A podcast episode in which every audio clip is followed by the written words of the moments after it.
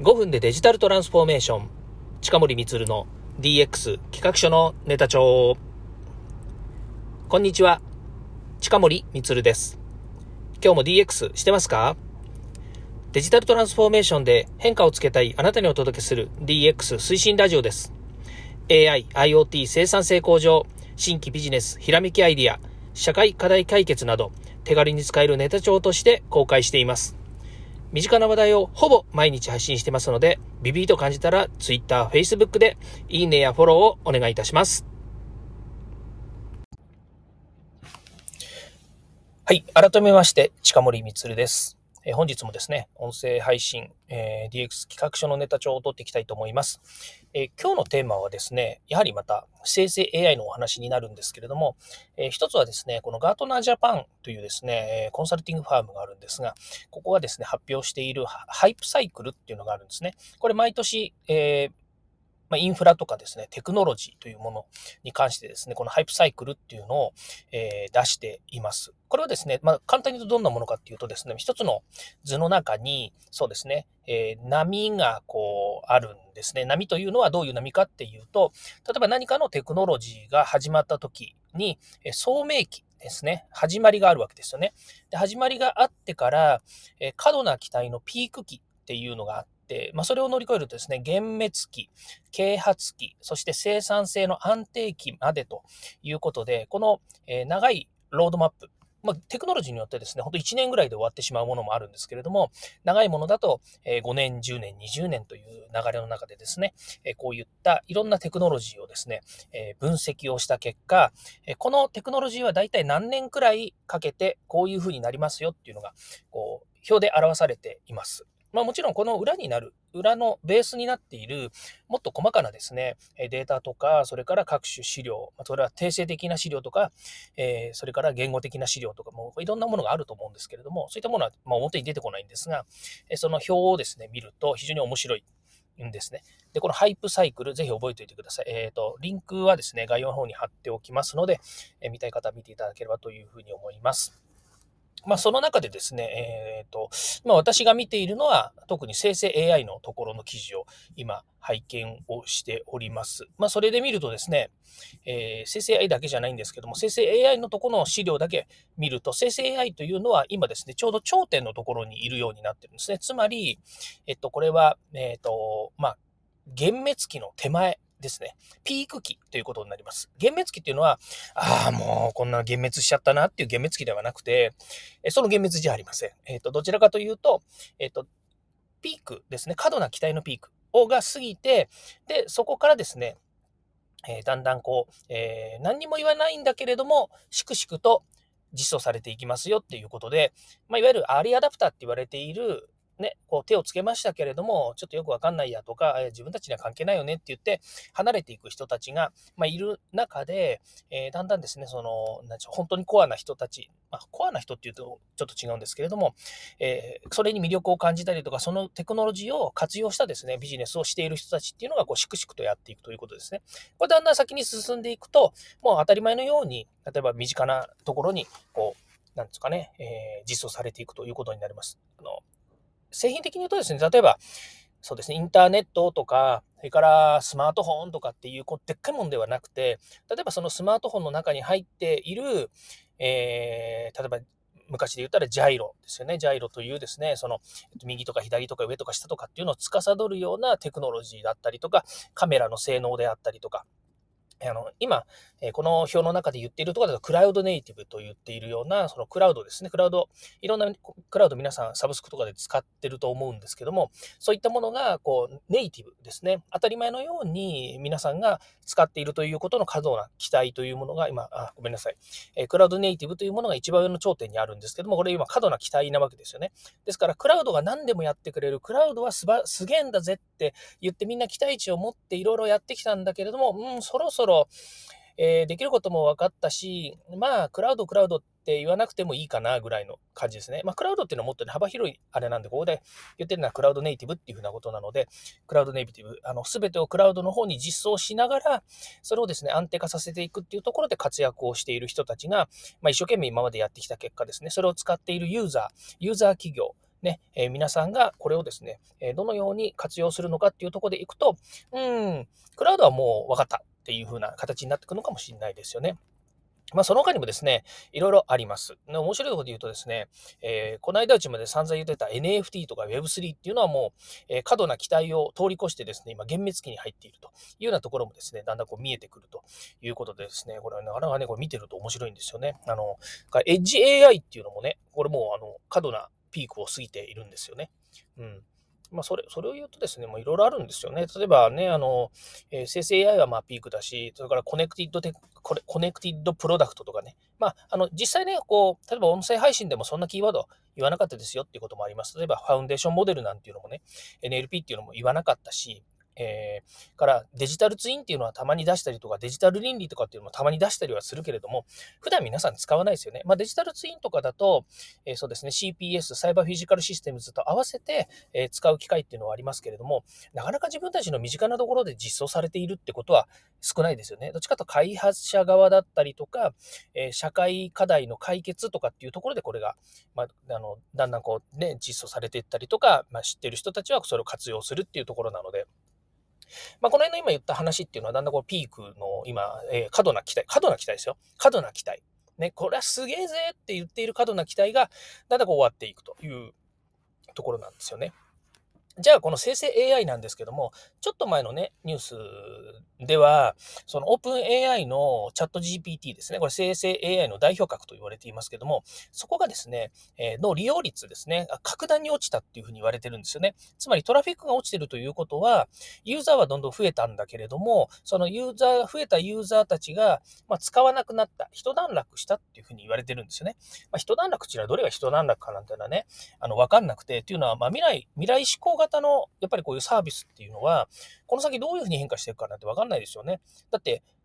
ご存知のように、クラウドサービスって止まんないじゃないですか。例えば今まで作ってね、えーと、ハードウェア製品とかだと、1回リリースしたら買い替えないとね、新しくならないっていうものありますよね。例えばスマートフォンなんか、その最たるもので、えー、1年ごと、まあ、iPhone なんかね、今1年ごとに出てきますけれども、まあ、昔はね、2年くらいで大切な携帯電話なんかだと、やっぱり携帯電話がリリースされるごとにですね、新しい機能だったりとか、えー、それから、なんでしょうね、バージョンがアップすることによってできることが増えていくということもあったわけですね。だからあとは機能、スピード、容量、こういったものがどんどんバージョンアップしていることに増えていくということで、まあ、非常にそれは、それこそ過度な期待どころか、もうワクワク感とかですね、なんてかおもちゃみたいなもんでしたからね、スマートフォンっていうのは。本当楽しかったですよね。でも今となってはみんなできることもやれることもほとんど一緒で、えー、高くて高機能なものを持ってたとしても、ね、1割も2割も使ってねえじゃんっていう風になる人だっているわけですよ。わざわざね、最高級モデルを買わなくたっていいよねっていう風になるわけですよね。まあ、それと合わせてやっぱり廉価モデルっていうのもあって、iPhone なんかはまだまだ廉価モデルと言いつつも、ベーシックなものは高いんですけれども、Android に代表されるようにね、えー、オープンソースで作っているスマートフォンとかですと、まあ、売り切り商品だったりするとね、あの、中国製の売り切り商品だとすると、例えば最新モデルでも5万ぐらいで買えるっていうですね、非常にまあリーズナブルなものもあるわけですよね。じゃあ、それが iPhone と iPhone に比べて極端に見劣りするかっていうとそんなこともないわけですよ。カメラの機能もいいし、電話できるし、ストレージもあるし、えー、SIM は2つ刺さるし、で、いろんなね、アプリケーションは Android ですからいっぱいね、使えるし、なんだったら Google がバックについてるから Google との親和性はいいし、えー、何？その、スマホ1台あればですね、ほとんどのことができると。PayPay だって支払えると。ね。まあ、そうなってくるとですね、もう何、何の不自由もないわけですよ。じゃあ、不自由がないんだけれども、何がいいのかっていうと、やっぱりそれを持っているっていうことの、なんかこうね、えー、優越感だったりとか、安心感だったりとか、えー、ね、いろいろあるわけですよ。特に日本人っていうのは iPhone 信者が多いですよね。Apple 信者が多いって言った方がいいのかな。iPhone 信者が多いんでしょうね。うん、あのほぼ、えー、人口の半分は iPhone だっていうふうに言われてますよね。まあ、本当に絶対そうかって言われるとね、私もあの、えー、調べたわけじゃないので、絶対とは言い切れないんですけども、まあ、あるところの資料によると、ほぼ50%ぐらいが iPhone で、あとの半分が Android ということですね。今、世界は二分されているので、Android か iPhone なんですけれども、世界のシェアの8割は Android というふうに言われています。もちろんね、あの、変ええればいいというかね、あの、放置たいという人たちがいるということはいいことなので、別にそれを否定することではないんですけども、まあ、そういうような世界情勢になっているということなんですよね。えー、なのでね、テクノロジーっていうのは、本当にこうね、どんどん進化をしていくので、こういうね、あの、なんでしょう、うんと、ハイプサイクルと言われるようなですね、こういったものが出てくるとですね、非常に面白いなというふうに感じます。えっ、ー、と、今日はですね、本当は、えっ、ー、と、このハイプサイクルをベースにして何を話そうとしたんでしたっけ？あ、そうそうそう。生成 AI の過度な期待に関することのですね、えーまあ、なんていうと、考え方というかですね、まあ、こう思ったらいいんじゃないんですかねっていうようなことをね、実は話そうと思ったんですけれども、いや、これ10分も喋っているので、えっ、ー、と、明日土曜日、これをブラックにしてですね、ちょっと話したいなというふうに思っています。えー、何を話すかというと、生成 AI、生成 AI ってなんだ？じゃなくて、えー、生成 AI に過度な期待を、これですよ、ここ、ここ、ここ。生成 AI の過度な期待に失望する人たちへということで、明日ですね、えー、その辺のお話をしてみたいなというふうに思います。え、明日の方が楽しいかな？明日から楽しいかなっつって、今日聞かないでくださいねっていうわけにもいかないので、えー、今日聞いていただいた方、絶対明日も聞いていただくといいと思います。っていうかね、あの、週末は少し、えー、ブラックな話をしているので、ぜひですね、週末も聞いていただきたいなというふうに思うんですよ。週末、ほんと極端にね、あの、配信数っていうかね、放送数が減るんですよね。まあ、聞いていただけてる、ね、方もいらっしゃるっていうのは事実なんですけども、それでもやっぱり平日ね、やっぱり時間があるので聞いてみようと言って、まあ、他の皆さんと一緒にね、私の放送も聞いていただける、いただけてるのだろうなというところで言えばすごく嬉しいことなんですけども、うん。なかなかですね、えー、土日は増えません。ね、平日がたくさんかっていうとそうでもないんです。たまにね、1000超えたり2000超えたりっていう時があるんですけども、まあそうじゃない時ではね、あの500、あの100とか200とかでね、行けばいいかなっていうところ、少ない時だとね、土日とかだとね、もう本当に50以下だったりするわけですよ。でもね、1日50も聞いていただける、いただけてるってね、すっごいことだと思うんですよね。だって土曜日に50人聞いてくれる、まあそれが10分でも15分でもの放送ですけれども、でね、日曜日もまた同じに聞いてくれるって、で、これ、普通にね、例えば、セミナーしに私がね、どっかの講演会場、ね、地方の講演会場でもいいし、まあ、都内どこでもいいんですけど、そこに行ってね、例えば1時間喋ってきます、2時間喋ってきます。もちろんそれもお仕事だから、えー、お仕事だったりね、自分の興味で、あの、興味とかね、自分のことをですね、やっぱり買ってくれてる人がいるわけですから、行きますし、お話もしますけれども。だけど、もうこのね、あのなんていうの、この声の日記ですよね、私にしてみると。毎日の。声の日記。声の日記なんです。あの、ね、あの皆さんにはね、失礼な話ですけど、自分のストレス発散だとかなんとかっていうふうにね、よく言ってますけれども、でもね、これはあの、ね、こう、声の日記なんですよ。でね、私、思ったんですよね。あの、あの、これはね、ボイシーで、イロさんっていう人がね、言ってた恋の日記の話をしていて、まあ、恋の日記っていうのはね、すごくあの、えー、自分自身のね、なんていうんですかね、こう、げあの自分の中の、自分の感情とか自分の、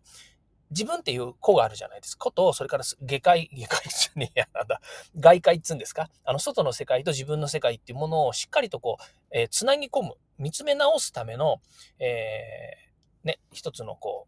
う、なんでしょうね。まあ、場だったりっていうんですかねっていうのが何て言ったらいいんですかね。そういうものらしいんですよね。なので、あの、自分自身はね、この声の日記っていうものを、まあ、これからも声の日記っていうものをね、こうやって続けていきたいなというふうに思うんですけれども、あの、よく言ってますけどね、やっぱりこれを、こういうものをね、発信しようと思うとね、ねばならないが出てくるわけですよ。あの、もう少なくとも、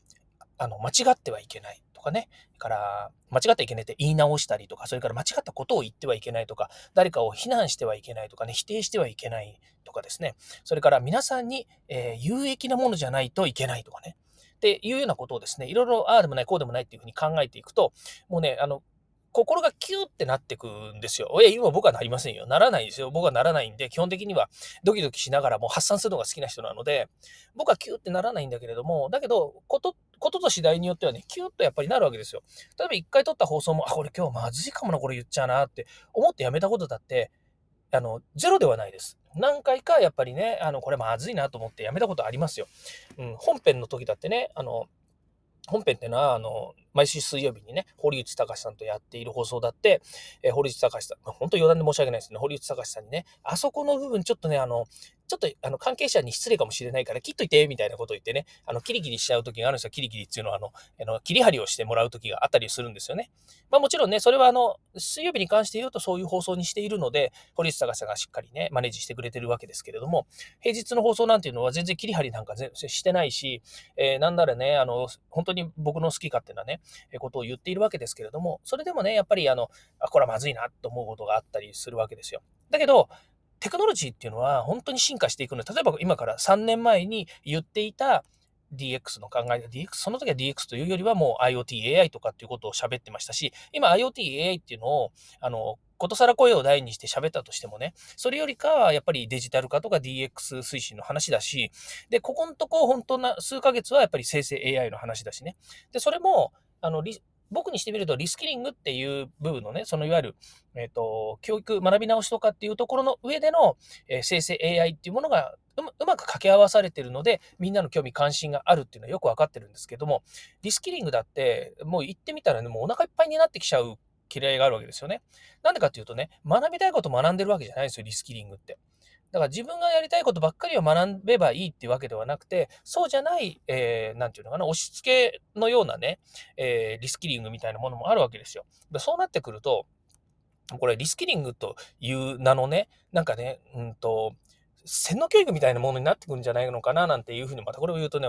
あの失礼な話なのかもしれないんですけれども、っていうふうに思っています。なので、えー、世の中のブームは変わります。例えば IoT、AI、ね、生成 AI、DX 推進、ね、デジタル化、サイバーセキュリティ、ロボット、いろんなものがこうね、身近なところにやってきます。で、つどつど、え、やっぱり国が取り組んだりとかね、そこは民間で取り組んでいる中で、やっぱり皆さんの興味関心っていうのも、都度変化していくことだと思います。もちろん会社の事業とかね、自分の身の回りの生活ということが中心にいろんなものはあると思いますけれども、変わっていくと思います。それはね、皆さんもそうだし、私もそうなんですよね。だから、